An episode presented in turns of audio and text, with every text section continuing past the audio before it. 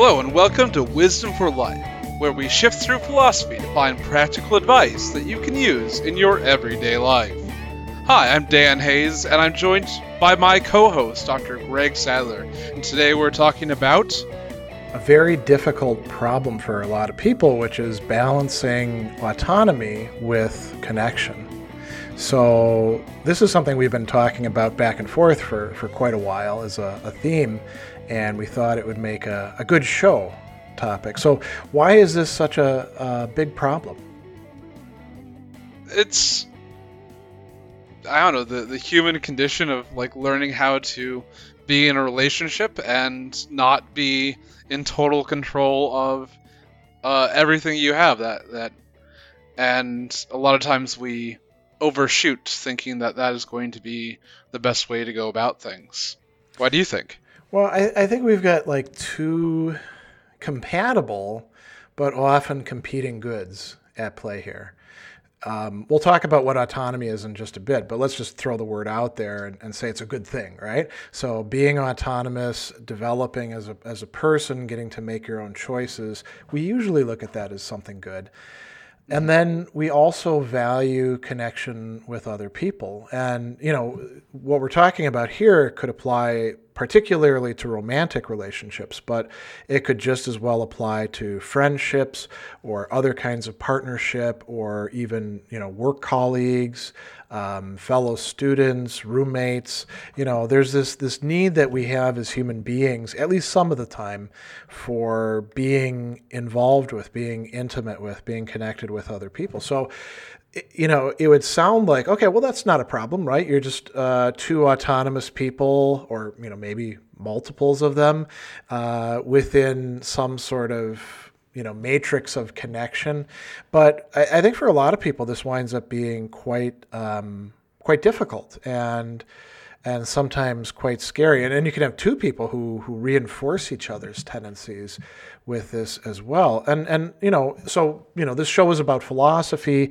We're going to talk about some philosophical concepts that can help with this, but it, just very broadly speaking, I think that a lot of people, you know, when it comes to relationships, they it's sort of like you know doing doing um, other preparatory work. You know the best time to have done something for a crisis was like six months ago to start training for it right? And then the second best time is now when you're in the middle of it. And i think with relationships it works the same way. People just sort of assume that they're going to work out. They're going to they're going to flow along normally. And and so if they don't put in the time to understand what's going on and to maybe make some choices to do things a bit differently, then then when the proverbial you know what hits the fan, um, they wind up in all sorts of problems. And you know, there's recriminations yeah. on both so, sides. Yeah, go ahead.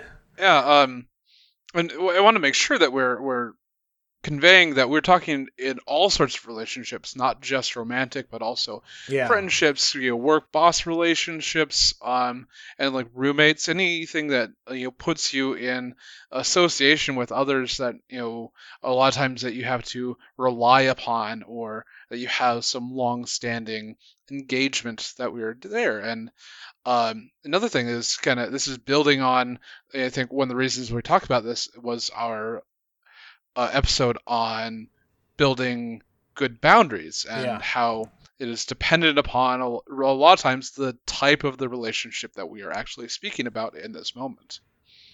Yeah, and you know, the boundaries thing is interesting because you think about friendships, for example. There are people who in a friendship don't observe a certain kind of let's call it reserve uh, with with their friend, and they think that if you're friends with somebody, well, that means you share everything together, and you, you know you can say and do anything you like in front of the person, and the other person might not be so cool with that, but, you know, then maybe they don't say anything about it the first time that it happens and the other person gets the wrong idea. And, you know, it would be great to have set the boundary at the beginning, like I was mm-hmm. saying, right? But oftentimes we're, we're having to do this almost retrospectively. We say, you know, I didn't like when you did this thing. And then, I mean, this is, this is a, a a little bit of a, a, digression here, but this is a very, very common dynamic in relationships when there's a potential for a fight to take place. Person A says, "I didn't, I don't like when you did this thing that you did five minutes ago," and person B says, "Oh, oh, well, I, you know, it was for this reason and all that," and then person A says see you're not really listening to, to what i'm saying and you're not you know you're not um, dealing with this. This is this is something that you've done many times and then person b will say oh no no no we're just talking about right now. And person mm. a is like well i don't want to just talk about right now. I want to talk about this thing that keeps on happening. And now you now you've got you know the potential for a great big fight. People are are you know they, they're taking opposite sides and they're not just you know like in a back and forth thing like in the cartoons where Bugs Bunny says, you know, no, and Elmer Fudd says yes, and they go back and forth until Bugs Bunny pulls the switcheroo on him and says yes instead of no. It's it's at a meta level where um, they're not only arguing about something substantive, they're also arguing about well, what are we actually doing right here, right? Mm-hmm. Um, and and so that you know, that ties in directly with some of the things we're going to talk about. Because when that happens, it's as if um, both partners are trying to control the story. You know, it's it's it's a, a, struggle on a on a higher level, and and it's often, you know, quite a problem. This ha- and like you say, it it happens in friendships. It can happen when you're dealing with your boss, or if you're, you know, coaching an employee or something like that. It certainly, I'll tell you, it certainly happens between uh, teachers and students as well. Mm-hmm.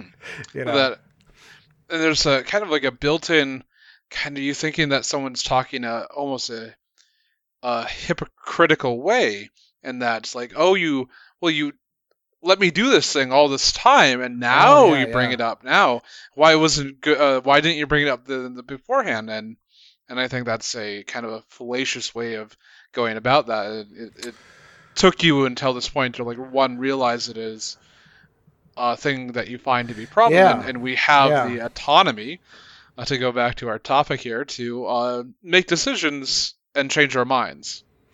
Yeah, so let that, let's take that as an opportunity to jump in and clarify um, some terms that people might not be completely familiar with. We're using this word autonomy, and and deep down, I think everybody has the same basic set of ideas about this. It's kind of like a constellation of a couple different ideas, but they might not be using that that term. Like when we talk about not wanting to be bossed around, um, mm-hmm. that's one aspect of of being autonomous or getting to decide for oneself. I think a lot of people talk about things that way, right? You know, my my rights, my freedom, um, my my capacity to choose. So literally, the term means um, self-ruling. Uh, nomos is is law in in Greek, and autos is self. So it's it, and it's not just getting to do whatever the hell you want, right? Uh, some people think of autonomy that way. I, I just get to do anything I want to do, and then I'm autonomous. But it's really about being able to give yourself um, the rules that you're going to follow, and and you know maybe other people can can mesh in with those rules because their rules are you know compatible with with yours or even uh, the same. Um, or maybe they're not. But if you know if our rules you know like think about what we're doing right now. There's there's certain sort of unwritten expectations governing this this activity of having a conversation um, you know, at a certain point, I should shut up and you should start talking, right? If, if I just keep talking and talking and talking, it's not much of a conversation. Certainly not a dialogue, right? No. And and if you like, if you really want, like, if I can see that you really want to say something, I shouldn't just like keep blathering on. I should actually like take a pause, like this. and speak. Exactly. And then we have a conversation of back and forth and we go forward and back. And um another portion of autonomy or to be autonomous is one making your own decisions, but also that uh, willingness and that ability to change your mind uh, given different circumstances. That once you make a decision doesn't mean that you are stuck with that one decision forever going forward. Yeah, you know, that reminds me of uh, this passage in Epictetus, the great Stoic philosopher he ran into a guy who had decided that he was, I think he was going to starve himself And Epictetus said, you know, well, what's going on here? And the guy said, I have like decided on something. I'm sticking to it. I'm going to persevere. And Epictetus said, you know, it, it really has to be something reasonable for it to be perseverance. Otherwise, it's just obstinacy. It's like mm-hmm. picking something to do and you stick with it almost you know like slavishly or against the rest of the world but you pick the wrong thing you know? so so you know being able to figure you know autonomy doesn't just mean being able to like decide anything whatever for yourself it means being able to decide what's good for you mm. um, and, and what and is that, bad for you Exactly. yeah, converse. so that you can reject it. Yeah, yeah. And that changes as we as we get older. I mean, I think about stupid stuff that I did at like almost every stage of my life, including well into my 40s. And, you know, looking back on it, I can say, man, that was that was not a good decision. What was going on there? Oh, I understand. Here's the decision-making process. Let's not do that again because that was that was actually um, you know, uh, you you behaved autonomously in a sense, but you certainly didn't get yourself any closer to what's good for you, and right. sometimes you entangled yourself in what's bad for you. Um, so there's a lot of aspects to autonomy. Now, why why is it so difficult to be autonomous in a relationship? I mean, isn't it? Aren't relationships these easy things to manage where we both approach as individuals and you know we kind of work out a social contract rationally between ourselves? no.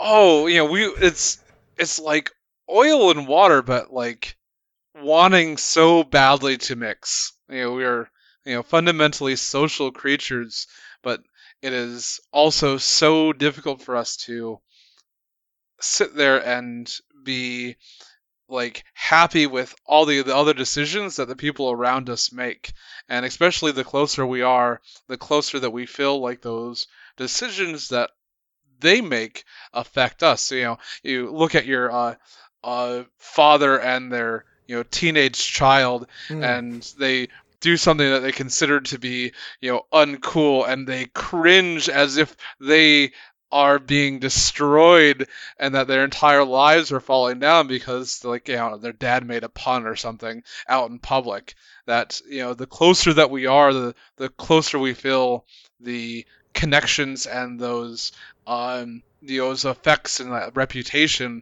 uh bring in. Yeah even if you don't even know anybody in that crowd and in the you know being mm-hmm. in public, you can have that being embarrassed of your parents thing as a uh, not just a teenager, but also like a preteen as well. I think, um, mm-hmm. go at least going by my kids' um, recent experiences. Um, actually, I've, I've, been pretty fortunate. I haven't had too many play, you know, times when my kids are like, "Oh my God, this is terrible! What you're doing? you know, you're you're you're you know humiliating me in public."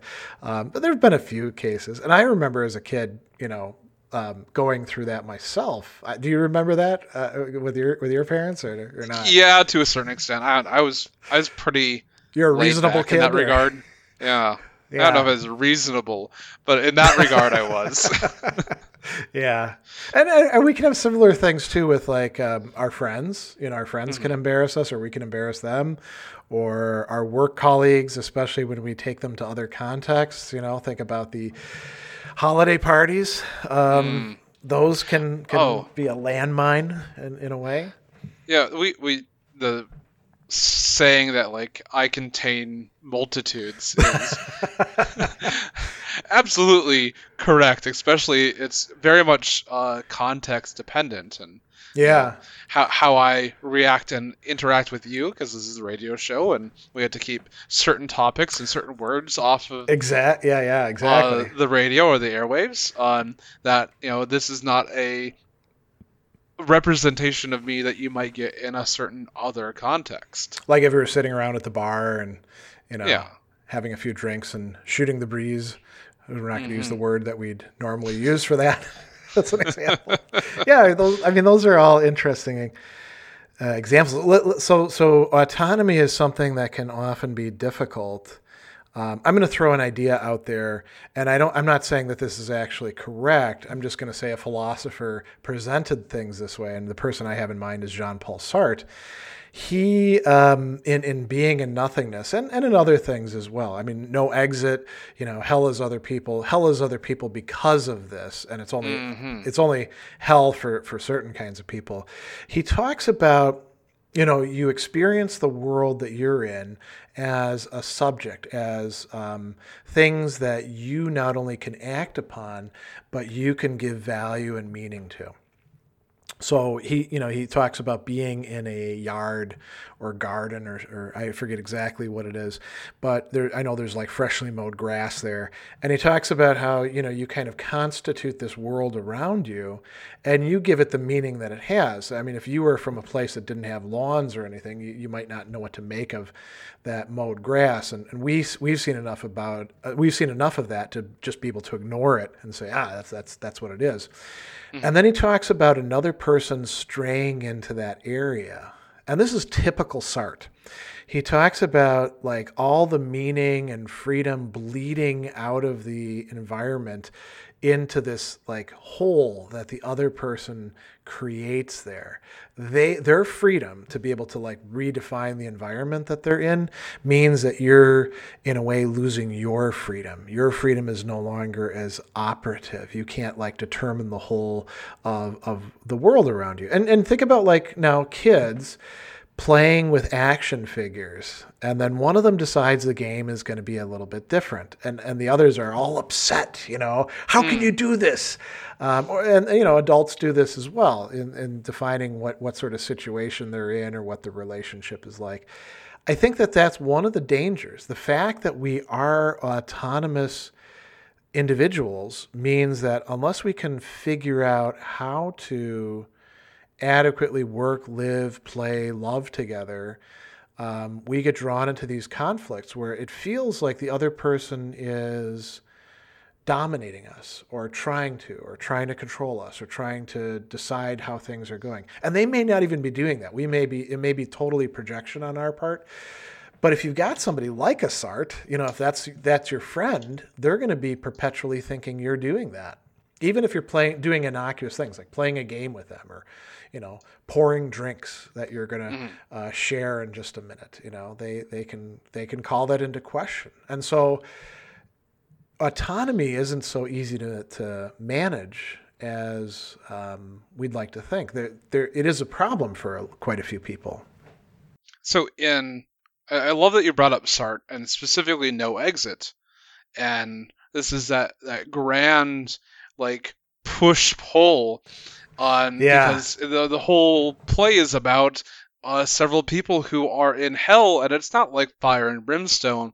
It's just them in a room together, and the whole idea is these uh, characters are what is making it hellish for yeah, the other exactly, characters yeah. in the room, and in the end, the door is open for one of the characters, and they have the opportunity to leave and they choose not to because there's that such strong pull for us to be in some sort of relationship even one that you hate that you will not remove yourself potentially. Yeah and that i mean that play is great in part because each of the character has their their what's wrong with them their their flaws right? Mm-hmm. their their their screwed upness and they um, they try to like Inez is the one who t- says that she's really mean and you know cruel to people, um, and, she you know she arguably is in it, um, but she um, still wants some sort of redemption. They all do. They all want to be. They all want their their whatever's kind of garbage in their their life and personality to be turned into something better. And and the way that you know like um, is it Garcin is is the Garcin, the the the main guy. He proposes. It's been a while for me. Yeah, he proposes like they're going to help each other out, you know, and it's not a innocent like or or spontaneous helping each other out. It's like this is how we're going to like live together in this, and they can't even do that. And yeah. you know, hell is other people when the other people are the kind of people in that play It doesn't have mm-hmm. to be like that, right? Doesn't That's, have that, to. But but if what if you what if you have somebody that you're involved with who's like those people in that play, or what if it turns out that you're the one who's like that, right? That's where yeah. we that's where we run into some serious problems, and and sometimes we can be absolutely blind to that.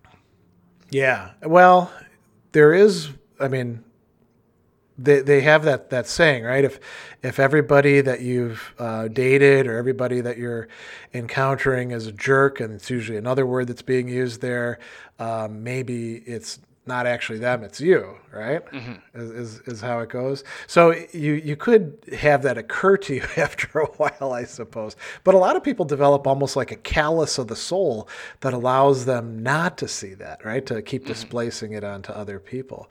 But let, us I mean, this is this is all good stuff for talking about the the problematic situation.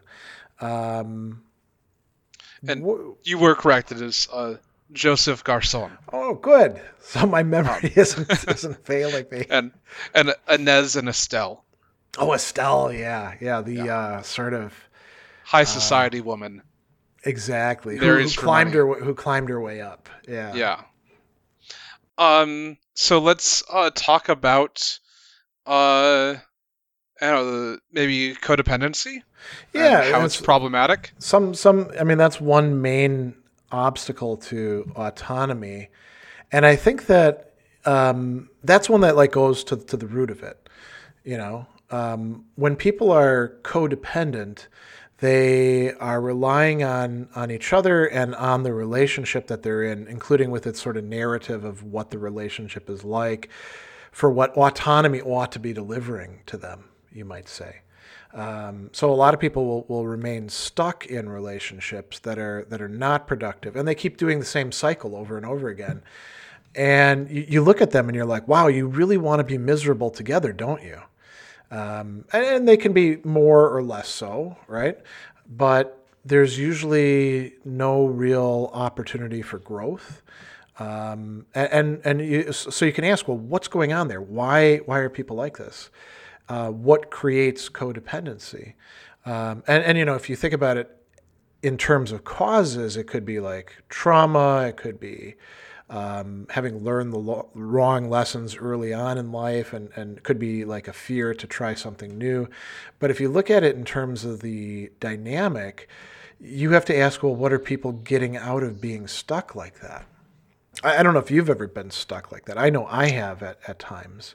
At um, at times, uh, there's,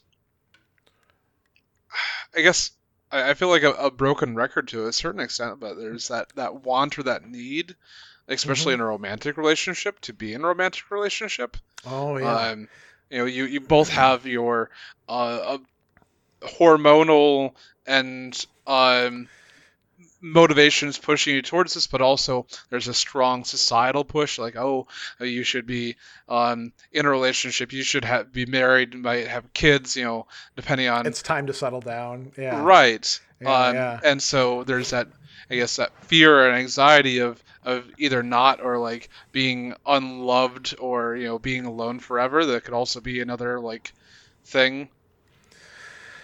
Yeah, you know, this is kind of a, a side note here um, and we'll come back to the main topic in a minute. But you know, I, I um, so you know, having lived in, in, in this area and the Midwest, um, I always kind of took it as well. You can always find somebody. You know, it, mm-hmm. it's it's not impossible, but you see people talking about places like New York or London or Paris.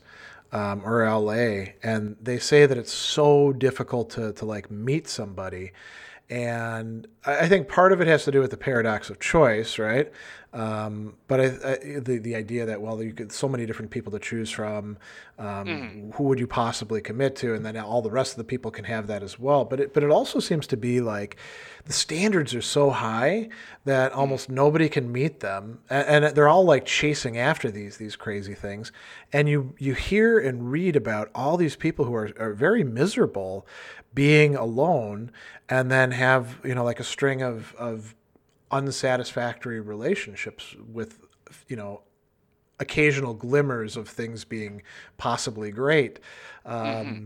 And uh, yeah, I mean, it's just a side note. It, I think a lot of that depends on where, where you are. I mean, if you if you lived way out in the sticks too, and there's very few people who you could potentially get involved with, you, you're kind of stuck with that talent pool. You might right. say, right? and I, I like this idea of um, you know, one having that that massive choice, but there's also this uh, potential conflict between different relationships here. Yeah. And if you're in a you know uh, London, uh, New York, L.A., uh, Chicago, there is a, a, culture of like very um being very oh what is this uh your job, your work, your your a career is the, like, your main focus, and so this is another relationship. You versus and your work, your employer, your yeah. you know your career goals as a relationship versus your relationship with you know your romantic partner and there's a, a disconnect there yeah that's that's quite true and I, and I think that can arise for um, i was going to say you know a lot of other professional people but it doesn't even necessarily need to be like recognized professions anybody can become a workaholic mm-hmm. um, and, and so going back to like you know thinking about codependency um, and what what traps people, what gets them stuck in these these positions.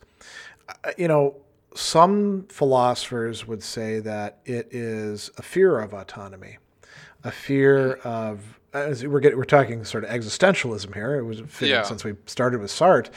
This this view that if I'm actually in charge of myself and deciding for myself, I can't blame things going bad or not working on anybody else and it feels like you know the bar gets raised so if i if i decide i'm going to be a writer and then i you know you know in in, in instead of actually writing, I do, and I'm going to use scare quotes here, research all the time, you know, uh, going down rabbit holes on the internet and uh, reading lots of other people's stuff and, uh, you know, taking my laptop to the cafe and then, you know, writing like a paragraph and saying, okay, I'm done for the day.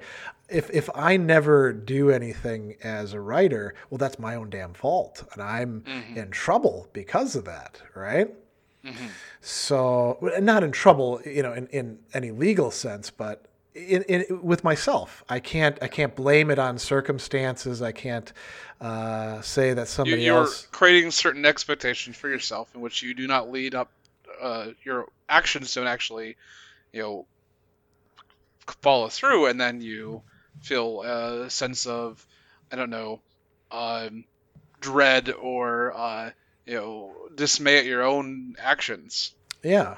So in codependent relationships, when when the two people have been in it for a while, they hold each other back, and that prov- you know it, it, that provides um, a kind of almost like ballast that that stabilizes things but it feels bad. And then you can say, oh, if it wasn't for so and so, I'd actually be like taking dance lessons and you know learning to be graceful or um, I don't know writing a novel or you know becoming mm-hmm. going to school and, and doing these things or you know making a million bucks or whatever it's going to be.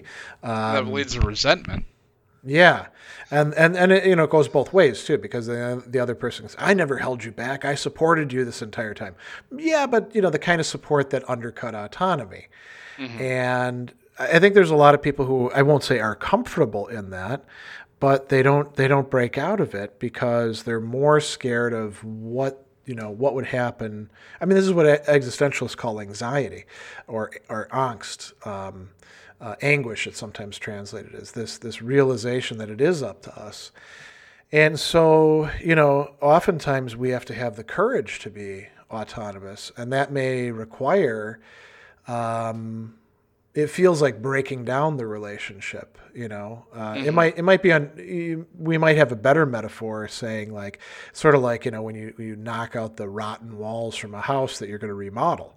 Uh, maybe the relationship doesn't have to go away entirely but it does need uh, granite countertops you know you know new floor yeah. Hopefully the foundation is still viable. Well that's you know and that's actually that's a good point you wouldn't really know until you start ripping away some of the stuff, right? Yeah. If we're using all this housing built metaphor. on sand, well, oh, not not just that, but like you peel peel the stuff away from the walls. You don't know whether there's rotten stuff behind there until you take that drywall down, mm. or plaster, or whatever it is. Um, same thing with the floor, right? You know, you rip mm-hmm. up the, the, the carpet and rip up the floorboards. Now you can see whether you need to replace beams and you know joists and stuff like that. And so the idea here would be, what is the actual cause of this anxiety? Is this something that is actually mm. arising from this relationship, or is this something that is derived from a previous relationship? Are you living this relationship or are you living the bad outcomes of the last relationship? Yeah so you, so you're talking about when when people have like a script set right? Mm-hmm. and they and, and, again this doesn't have to necessarily be romantic relationships this could also be like um, employee boss right? You had a bad boss so you go in and you expect this boss is going to be a jerk just like all the other ones have been you know? Um, we we often, or i'm a landlord so like the oh, yeah, tenant, yeah. I, I, had a bad tenant, and so I expect the new one to be um, potentially bad, or uh, and they're not, or they're bad yeah. in a completely different way. That's true. People can often surprise us not by not being bad, but by being bad in totally unexpected manners. right? Uh, it's yeah. almost it's almost sort of like that thing with the you know you can't make anything idiot proof because an mm. idiot will always find some radically new way to screw things up. Uh, eh, maybe we could say that about relationships.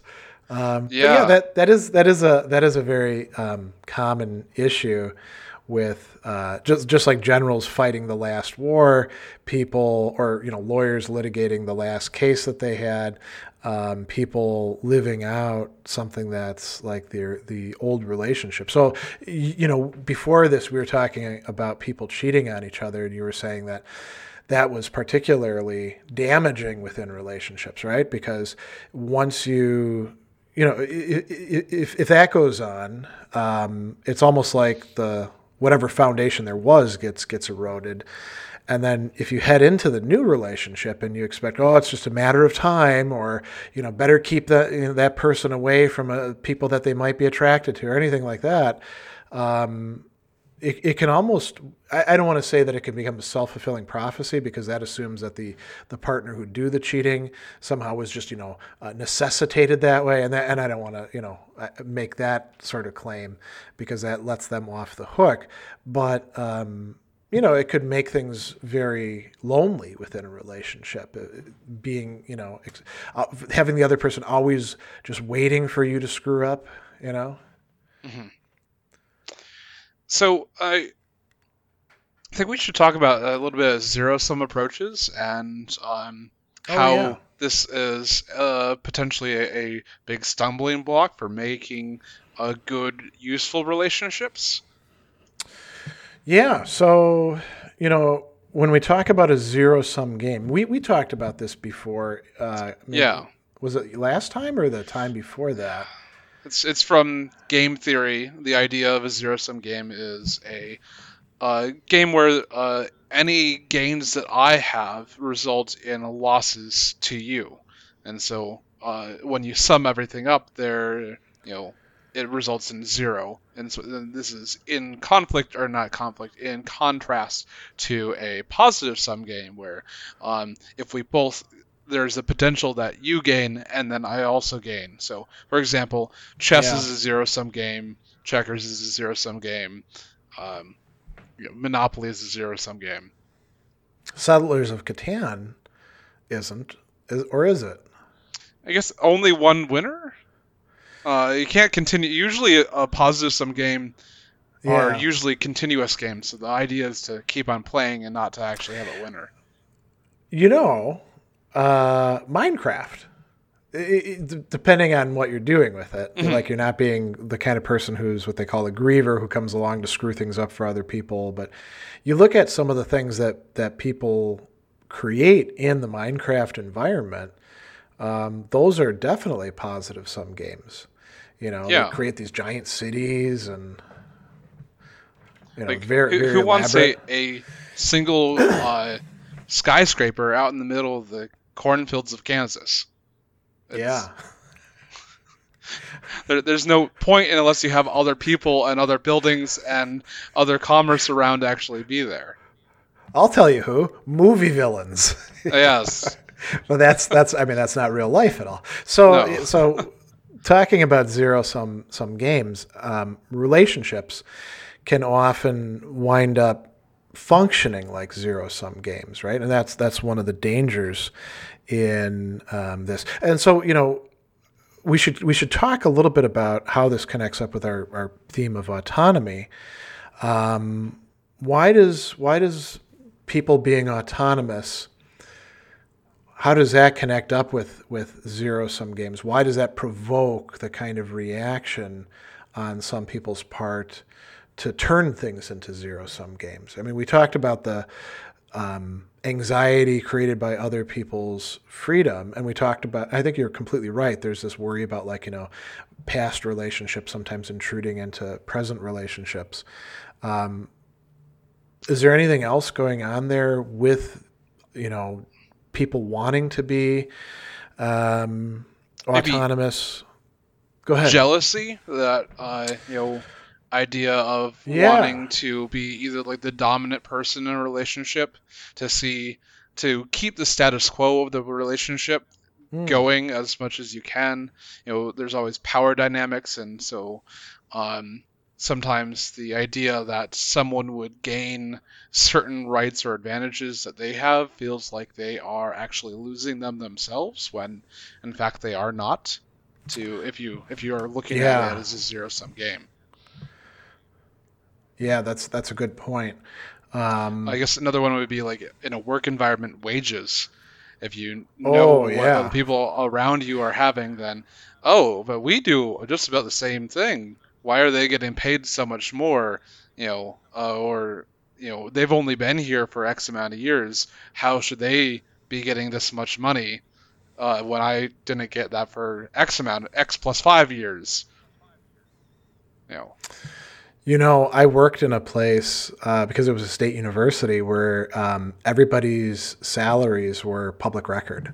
Mm-hmm. And boy, did that lead to a lot of issues um, people would get quite upset over because you know the new people getting hired would usually get hired at a um, better rate than the people who'd been there for a while. Because mm-hmm. uh, you know the wages would would be increased but only only so much. And um, you know you could see that like the the same cohort of people who got hired some people might have negotiated other people maybe didn't and they didn't get paid the same. And it led to a lot of um, resentment. Uh, and it also it also led to people who were getting paid more feeling like, well, why are you why are you so bothered by this? But go, going back to the zero sum game, so it's a mistake to turn you know it's a mistake to turn a relationship into a zero sum game. That's not a good recipe for a relationship. And a lot of people seem to feel that in order for them to be autonomous, um, they have to like carve out things in such a way that the other person can't encroach on their freedom. Mm-hmm. And it, it effectively turns things into a zero sum game, which then it's not the same thing as codependency, but it seems like a, a way to create a failing relationship, doesn't it?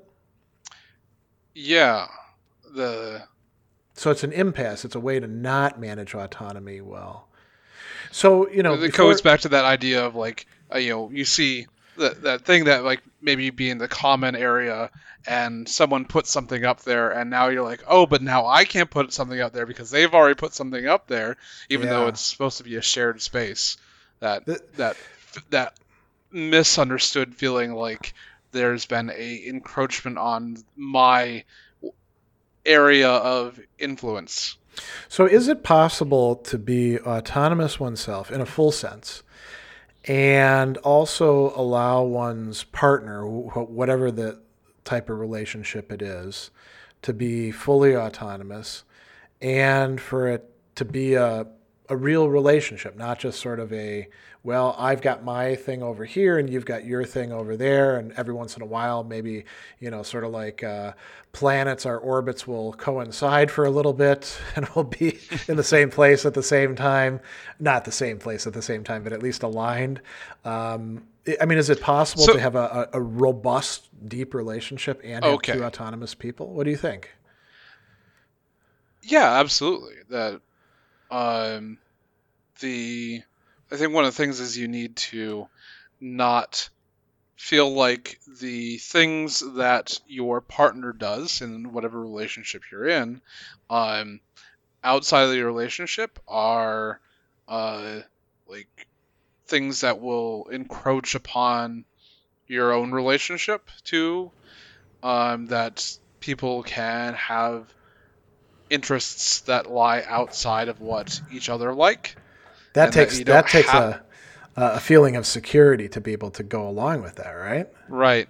Yeah. And so I guess that would come down to what makes good relationships and you know communication is definitely one of those things and to be uh, very open and honest um, and you know to be very upfront about what you need and the information that you need from that person. And as long as you have good uh, channels of communication and you are uh, telling your partner that, and you will have a much better way of resulting uh, you know having that that strong relationship even though there might be some autonomy within the actions there yeah and you know when we're communicating with each other, um, in a lot of, when we when we argue, when we fight, it's through communicating, and we can communicate in verbal and nonverbal ways. You know, giving somebody the silent treatment is a, is a communication with them. It's hey, you're a jerk, and I don't want to talk to you,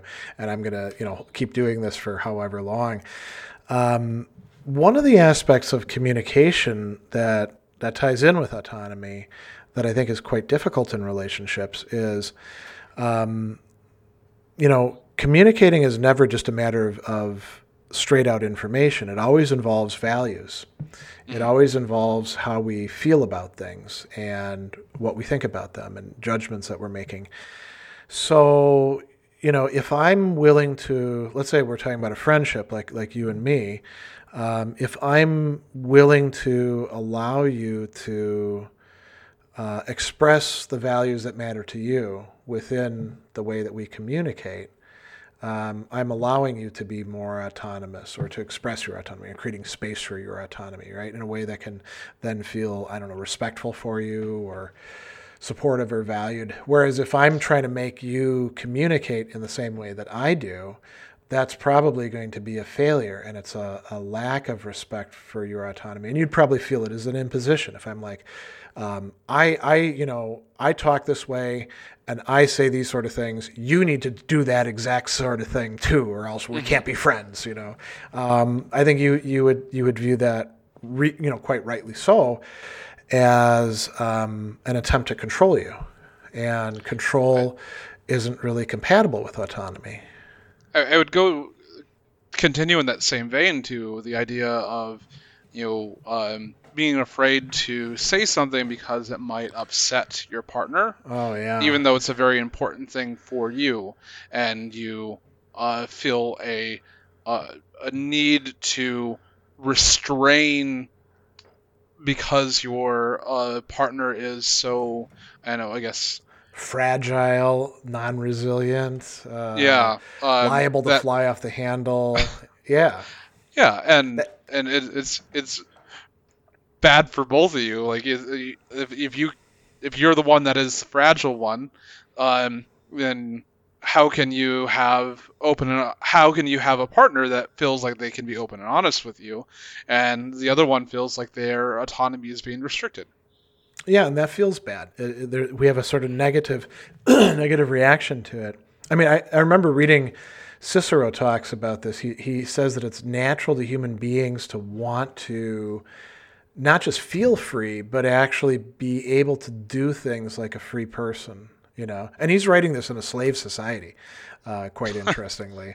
so he's he's kind of recognizing that a lot of the population is probably, you know, pretty ticked off at any given point in time. But I think in relationships, there there's there's quite a few cases where where you know people trample over each other's autonomy, and then you know when, when somebody starts to get upset about it, it turns into a fight, but oftentimes they don't get to, to what the real core core issue is, which is that we we have to be willing to show each other a certain kind of respect. And respect for another person's autonomy doesn't mean just showing respect in the way that we would like it.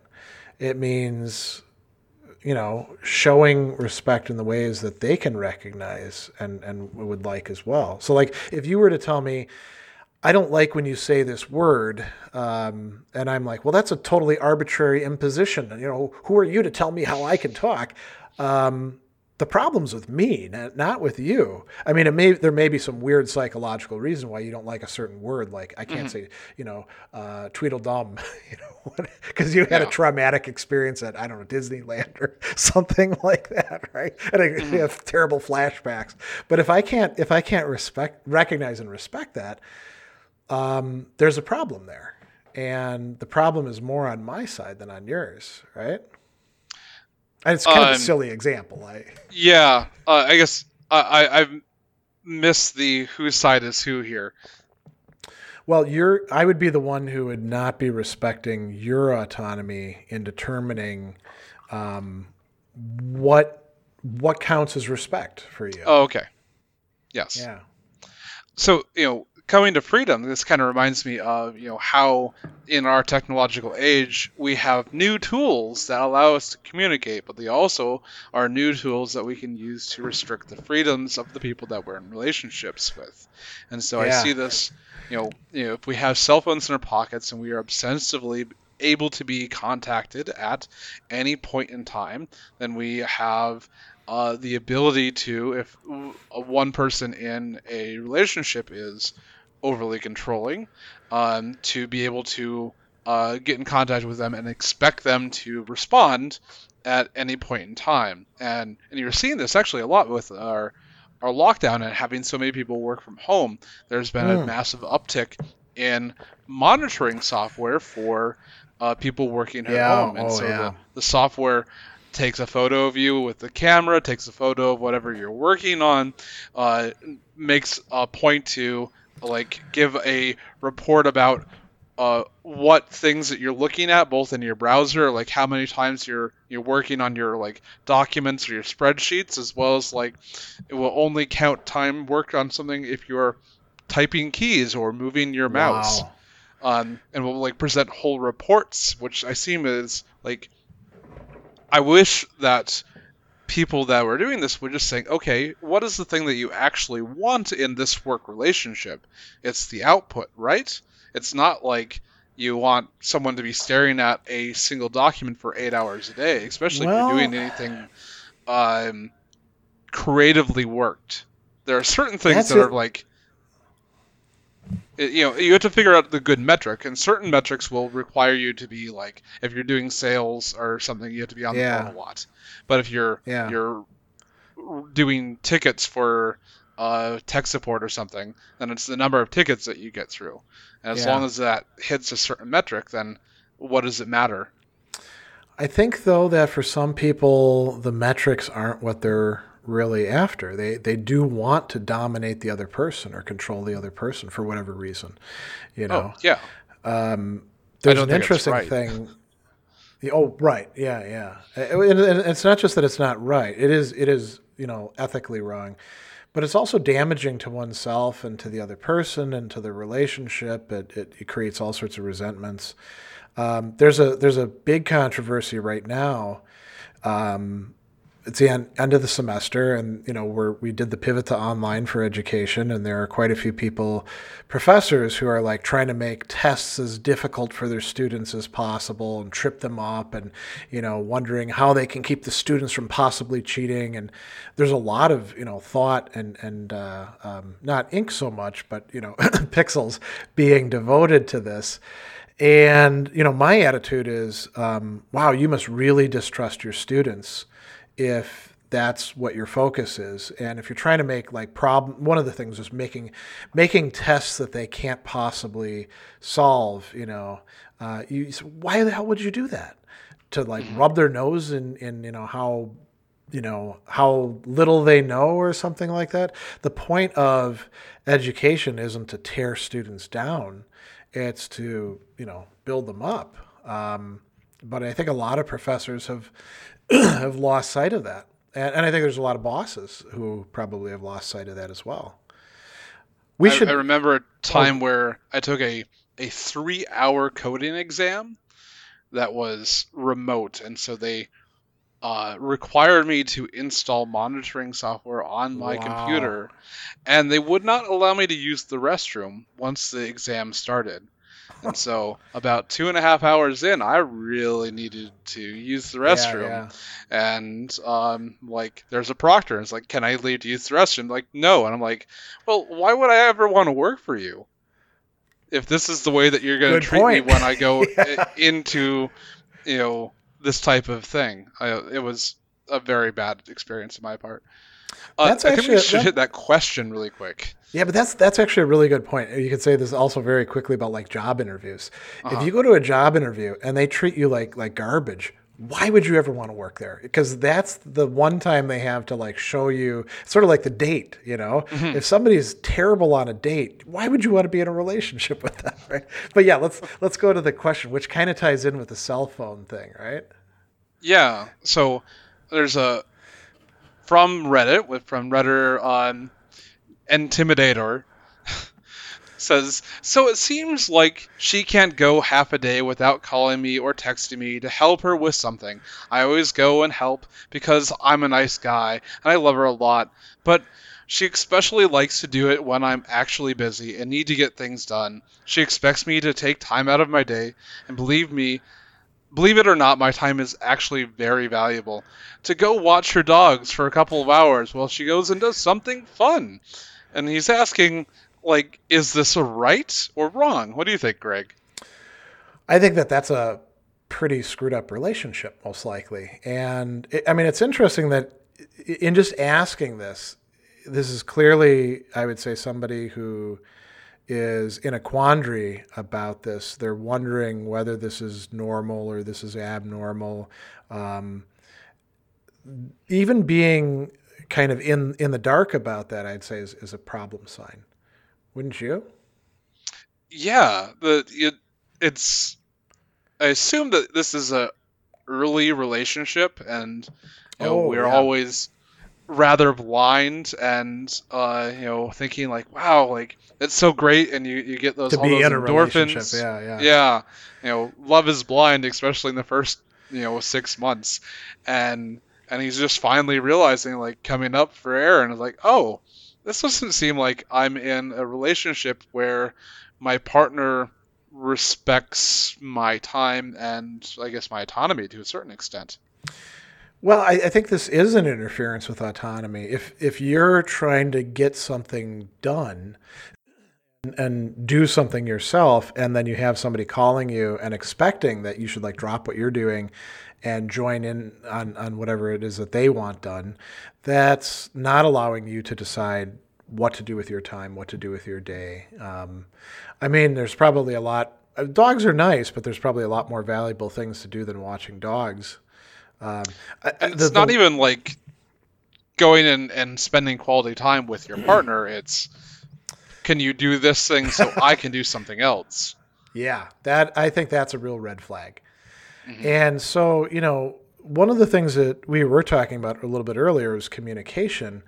And this sounds like a a uh, relationship where some communication is happening. She's you know texting him or phoning him and saying, "I need you to do X, Y, Z," and he's saying, "Okay, I guess I'll do, I'll I'll change my day and do that." But there, he's he's not definitely not communicating with her about um, how this makes him feel or whether it, it shows that he's being devalued and what he would like in the relationship. So it seems a real problem to me.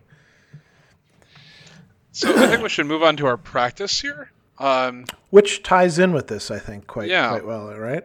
Would you please uh, tell us about it?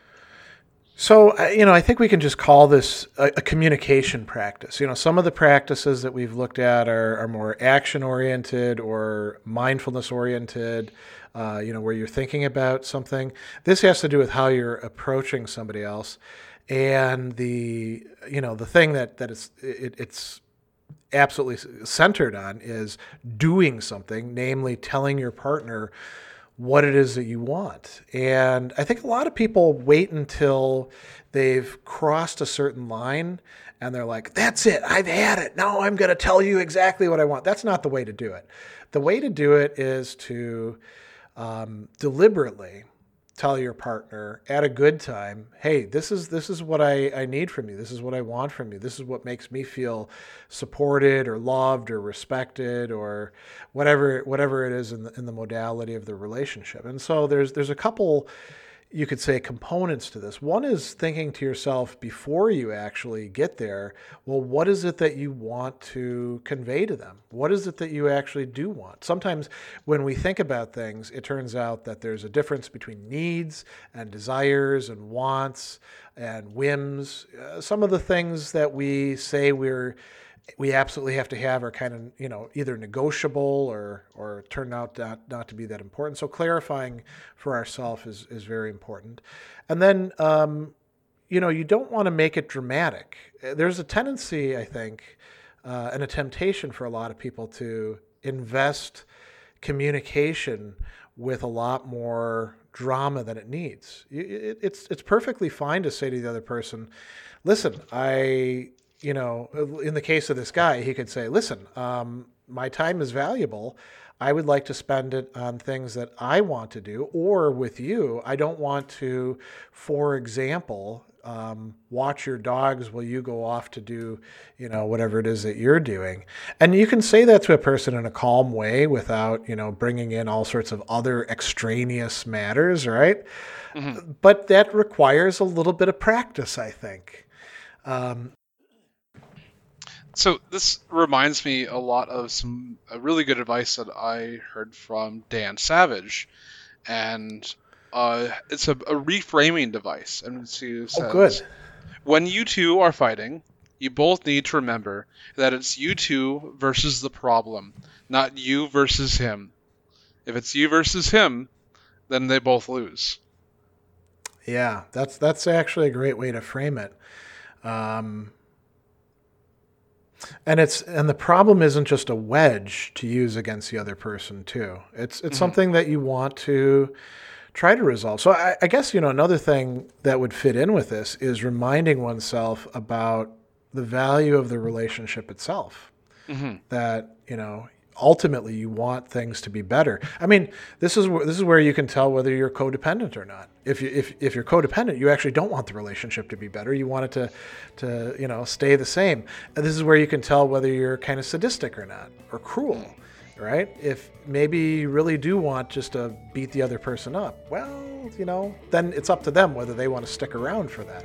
And then yeah. you might, you know, if you realize that, you might want to take a look at yourself. so, we should yeah. uh, we should uh, wrap up.